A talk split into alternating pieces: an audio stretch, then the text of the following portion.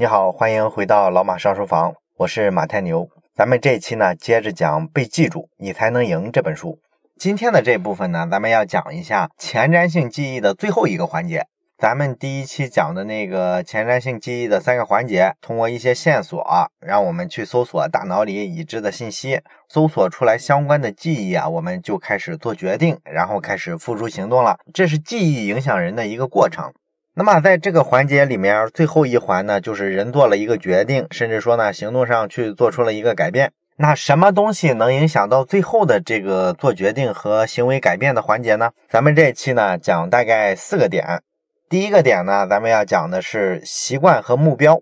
从这个心理学的研究来看呢，人做一个决定的时候啊，大部分时候都要依靠这两个东西：习惯和目标。那习惯呢？它肯定是代表一种惯性思维嘛，就是咱们在过去的时候，一般呢是用一种什么样的方式来处理一个信息或者做一件事儿。那么通常来说呢，咱们做下一步动作的时候呢，也会按照这个旧有的习惯来执行啊。你比方说，你习惯了买某一个牌子的牙膏，比方说是黑人的。当你牙膏用完了，你跑到超市去买新牙膏的时候，通常来说呢，你就不加思索，直接走到这个黑人牙膏的这个货柜旁边，然后就买回去了。这个决定呢是很自然的，没有费多少脑细胞。主要原因呢就是你直接按习惯来。所以说呢，习惯这个东西啊，是影响咱们做一个决定、做一个行为的非常强大的一种力量。那么除了这种力量之外呢，另外的力量就是目标。目标呢，它相对习惯来说啊，好像显得要目光更长远一些。因为只有距离现实啊有一定距离的，才称得上是个目标。但是呢，一个有点远的、有点距离感的目标呢，它确实呢又会影响到我们的很多决定、很多行为。你比方说，如果你是一个银行的工作人员，那么你想向这个普通老百姓通过一场讲座或者一场演讲，把银行的这个理财产品呢给它推销出去，想达到这么一个目的，那么你在组织这场演讲或者讲座的时候，你要关注什么点呢？你肯定要直接讲啊！我其实这个讲座、这个演讲，我的目标呢是教你们怎么保值增值，中产家庭怎么理财。你肯定打这个噱头来的人才会多，对不对？你要直接说我做这个讲座目标就是把理财产品卖给你们，那谁会来听是吧？人家知道你是推销了。所以说呢，你从老百姓关心的这些目标，财富的保值增值，怎么跑赢通货膨胀，从这些痛点出发，人家才更愿意来听你做这个讲座。而且呢，你这个内容啊，也真的要围绕这些话题来组织。只有这样呢，每一个普通人他听了你这个讲座，他才能对你讲的所有的这些内容印象深刻，能够记住相当一部分。然后呢，当他需要买这个理财产品的时候，你只要扔给他一个线索，比方说给他一张传单或者一个短信的这个销售的通知，这样呢，他自动的就在脑海里啊检索你给他灌输的那些相关的知识，然后他就想啊，这个理财产品是不是符合当时说的一个好的理财产品的几个原则呢？他简单一对比，发现确实是，于是呢，他可能做出一个决定，好，我就买这个理财产品。你看，这是目标在这个行为过程中发挥的一个重要的作用。所以就是说呢，咱一个决定的做出啊，跟这个习惯、跟这个目标这两个因素呢，是关联非常紧密的。但是呢，把这两个因素说完了之后呢，咱们发现呢，会有一个小问题，就是咱们大脑啊，在做出一个具体的决定的时候啊，你说到底我是用习惯这个方式去影响他，还是说用他关心的目标这个方式去影响他呢？很显然哈，这两种方式啊，它肯定不能同时用啊，因为咱们刚才说了嘛，习惯你关注的是过去的东西，而目标呢是隔着现实有点远，是一个比较远期的东西，它俩逻辑不太一样，你很难说做一件事儿同时兼顾了习惯和目标。所以说呢，你必须区分开什么场合下主要去强调习惯的部分，什么场合呢又主要去强调目标。那么关于这个话题呢，实际上科学家呢做过好多类型的实验。既在动物身上做过实验，又在人身上做过实验。通过做实验呢，他们成功的发现了这两种方式啊应对的不同的场景。这个实验怎么做呢？咱们先说动物身上的实验。科学家的实验呢，喜欢折腾小白鼠、大白鼠。那实际上关于这个老鼠的实验呢，咱们之前也多少提过一点。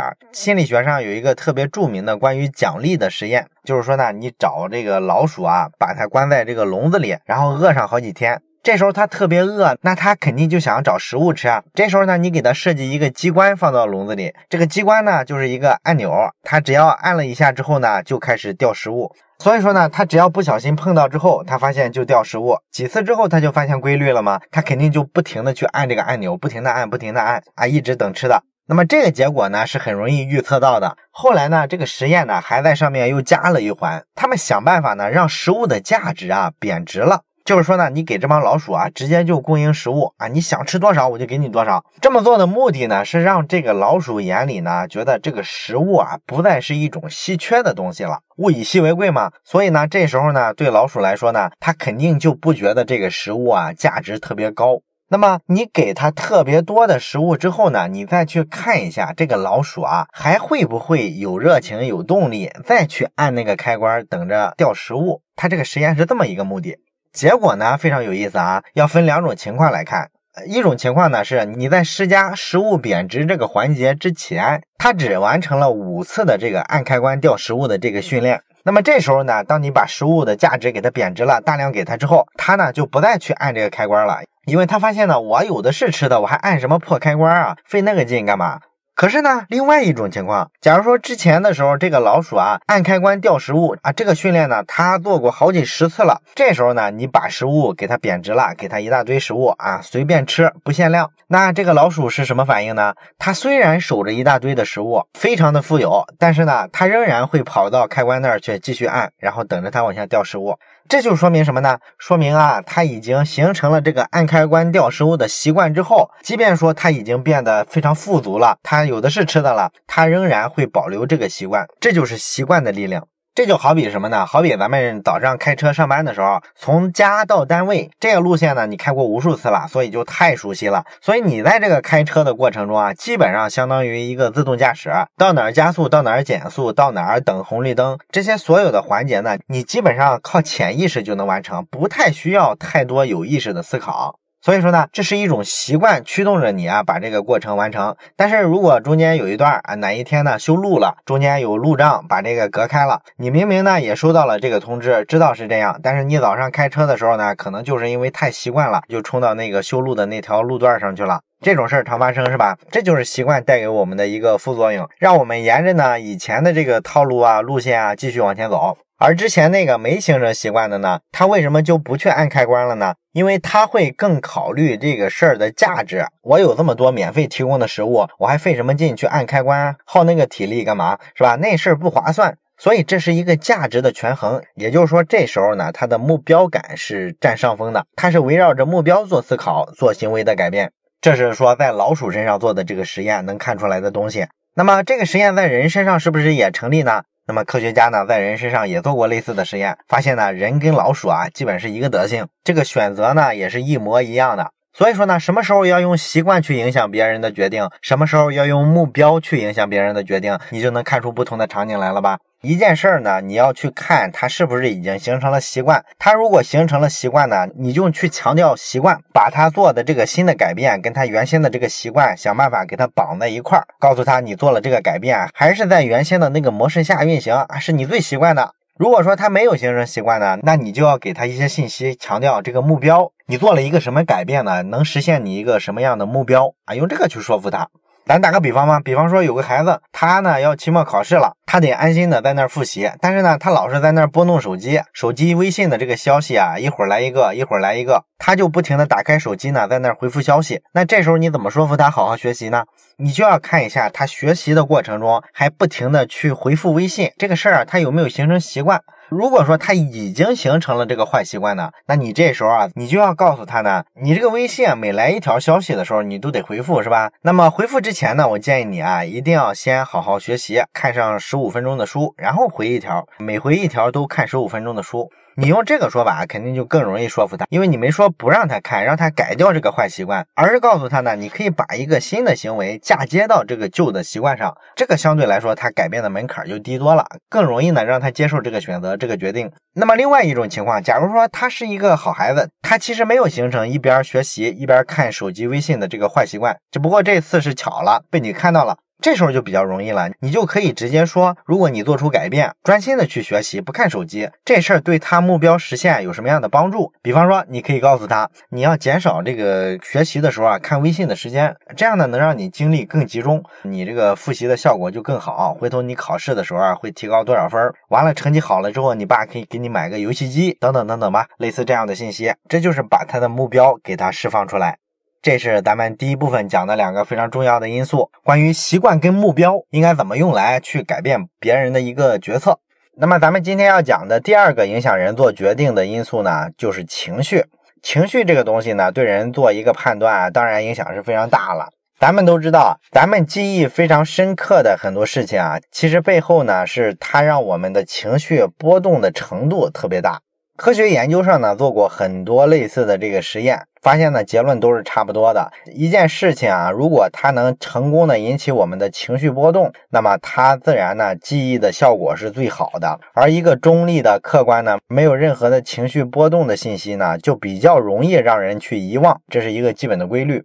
那么总的说下来呢，科学研究发现呢，人的不同的情绪啊，能影响我们的不同的决策。比方说吧，拿紧张这个情绪来说，一个人呢，如果特别紧张，那么我们往往在决策上会出现一个什么特点呢？就是说呢，我们会不愿意冒险去追求收益，但是呢，我们却愿意冒险去规避损失。也就是说呢，你告诉他的信息是你干这个事儿啊会有什么样的收益？这个事儿呢，在他非常紧张的时候啊，他完全不在乎，这么说服他是没有效果的。但是呢，如果你告诉他这事儿你要不这么干会有损失，那他可能很愿意去尝试一下。这是一个非常有意思的发现。那么另外呢，像人特别悲伤的时候呢，会促使我们呢为了更大的收益去承担更大的风险。简单说，悲伤让你更激进。而焦虑这种情绪呢，又会让我们偏好一种低风险、低回报的选择。也就是说呢，焦虑让我们更保守。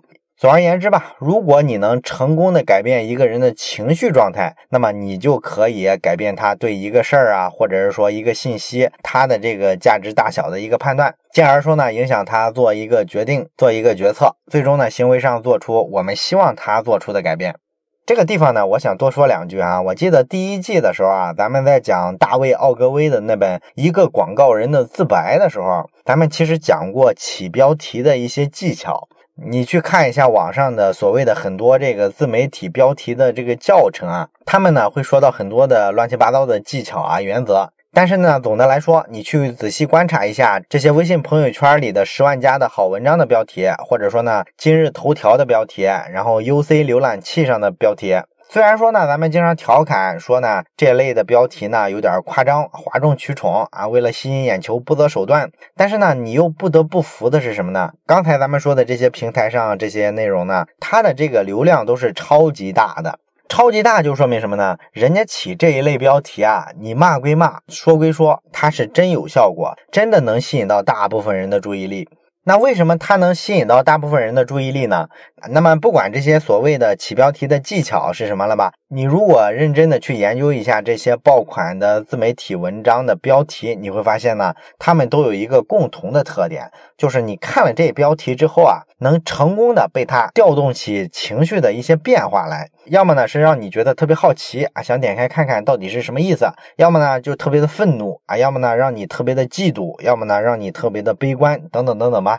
总之都是在调动你的某一种情绪。所以说呢，一个标题啊，它如果成功的能让你情绪做改变，那么你下一步更愿意去点击这个文章标题，这个动作呢就概率高了很多很多。这就是人家这些自媒体啊，用这个标题的手法改变你行为的一个套路。所以你能感觉到情绪这个办法特别有用的一面了吧？这是咱们说的第二点。那么第三一个，咱们说对人的这个选择呢，能产生影响的一个变量呢，就是风险。因为之前咱们聊了这个目标啊，目标呢实际上就是跟自己有关的价值了。那么一件事能给你带来价值，它的反面是什么呢？通常来说也会有风险。你看，很多时候呢，我们要做一个决定啊，之所以犹豫不决，是因为我们不知道该怎么去评判这个事儿的收益更大还是风险更大。而人惧怕的这个风险啊，它本质是什么东西呢？其实是一种不确定性。你比方说，不是有一个著名的心理学的测试题吗？说呢，我现在啊，给你两个选择。那么一个选择呢是说我直接给你一百块钱，第二个选择呢是两个月之后啊我给你三百块钱，这俩选项你会选哪个？绝大部分人啊都会选第一个，直接给我一百块钱。我为什么他不会等两个月之后拿三百块钱更多的这个选项呢？很简单，人极其讨厌不确定性。你让我等上好几个月，这个事儿呢，我很担心中间会出什么变故，里边不确定性因素太多了。而你直接给了我一百块钱，这个收益我直接拿在手里了，谁也抢不走啊。这个思维呢，在股市上应该说也特别明显。咱们看那些散户啊，炒股的时候，他们秉持的也完全是这个逻辑啊。你看散户操作的特点是什么呢？就是一涨就卖，然后一跌就跑。只要他发现他买的这只股票啊涨了一点钱，他就赶紧把它卖了。他就是说呢，要落袋为安，能把收益啊先收到口袋里啊，就收在口袋里。至于说你后面还能涨多少，那这事儿就不确定了，对吧？我才不去赌那个呢。但是呢，咱们知道这种操作实际上它是不是理性的呢？肯定不是嘛，对吧？不然散户也不能赔成那样。正常来说呢，你给他分析一下，你这个股票啊，最近啊，应该说多持有一阵儿好。为什么呢？因为这个大盘的震荡啊，有涨有跌，这是很正常的嘛，对吧？你只要看好这只股票，觉得它有价值，你就把它抓在手里，不要轻易卖了。然后看一看这个宏观的形势，整体的经济在明后年是不是更好了？然后这个产业是不是未来是往上走的，是有前途的，是吧？你考虑了这些大的因素之后，你就坚定不移的拿着这只股票，这是咱们说正常炒股的思路。但是这个散户呢，他就嫌啊，我长期持有这股票，这风险太大了，里边的不确定性太多了，我才不这么干呢。所以呢，他炒股的时候呢，就炒短线，股票拿在手里啊，一涨就抛出去，绝对不会让他过个周末啊，基本上放两三天就把它卖了。结果呢，就是交了大量的手续费给交易所，然后自己呢还经常的亏钱。所以说呢，人呢害怕不确定性这种风险的时候呢，就往往会做很多错误的选择。那么我们为了说给别人一个信号、一个信息，让他印象特别深刻、完全记得住，随后呢去影响他的这个决策，应该怎么去做呢？就是你传达的这个内容、这个信息呢，应该做一些调整。这个书里给的这个策略呢，是说，如果你想让他做改变，去做的这件事儿呢，风险特别低的话，那你就要强调这事儿的这个收益。比方说吧，你是卖跑步机的，那么你就要找到这些这个想改善自己健康状况的人，然后告诉他呢，你看你买我们这个机器啊，就算是我们这个客户群体的一员了。那你可以通过这个机器呢，是吧？每天散散步啊，稍微跑一跑啊，这种方式啊，来预防心血管疾病。这个信息你看啊，对这个人来说记忆效果就是最好的，因为他会觉得呢，哎，我每天只是跑跑步，他又不像一般的那些健身器材，你要天天坚持啊、举铁啊，用各种复杂的健身仪器去搞各种高难度的动作啊，不用，你就每天走走、跑两步啊，这个就行了。然后它的收益呢，你特别强调是预防心血管疾病，这是很大的一个收益，对吧？所以说呢，你用这种方式去说的时候呢。比较容易让人忽略掉你这个机器啊，如果出现什么不确定风险的一面，就更容易说服他。那还有一个办法呢，让人对风险啊不至于说特别的介意，就是说你给他表达的这个收益的部分一定要具体。咱们还是拿前面咱说的那个心理学实验，给你两个选择，一个是直接拿一百块钱，一个是两个月后呢再给你三百块钱，你选哪个？那么大部分人不是选直接拿一百吗？实际上你稍微的多说几句话，绝大部分人呢就会选两个月后拿三百块钱这个选项。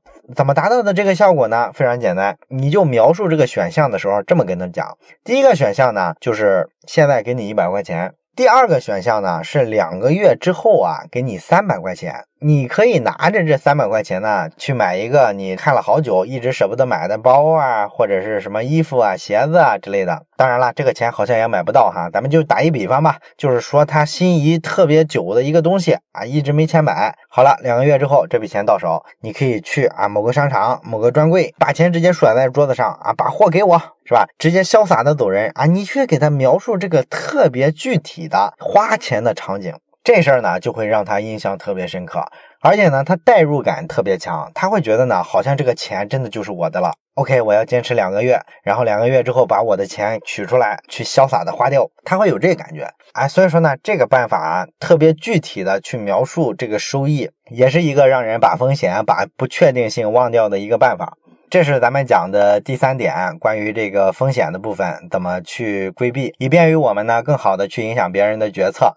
实际上呢，这本书里啊还讲了很多其他的技巧，比方说利用咱们所处的这个社会关系啊，去给一个人施加影响。简单说吧，就是告诉他这个东西啊，咱们社会上已经有多少多少人在用了，形成潮流了。你要是不接受，那你就落伍了。类似这种用人骨子里的这种群体趋同性的压力呢，去逼迫他做一个改变。类似这种手法呢，书里讲了挺多。咱们这里呢就不讲了，为什么不讲呢？因为咱们在老马上书房的这个微信小程序里面呢，独家的上过一本书，叫做《细节》。细节里面呢，应该说讲这一部分讲的特别多。所以呢，如果你对这一类的这个办法感兴趣的，你可以听一下《细节》这本书。咱们这里啊就不展开讲这些点了。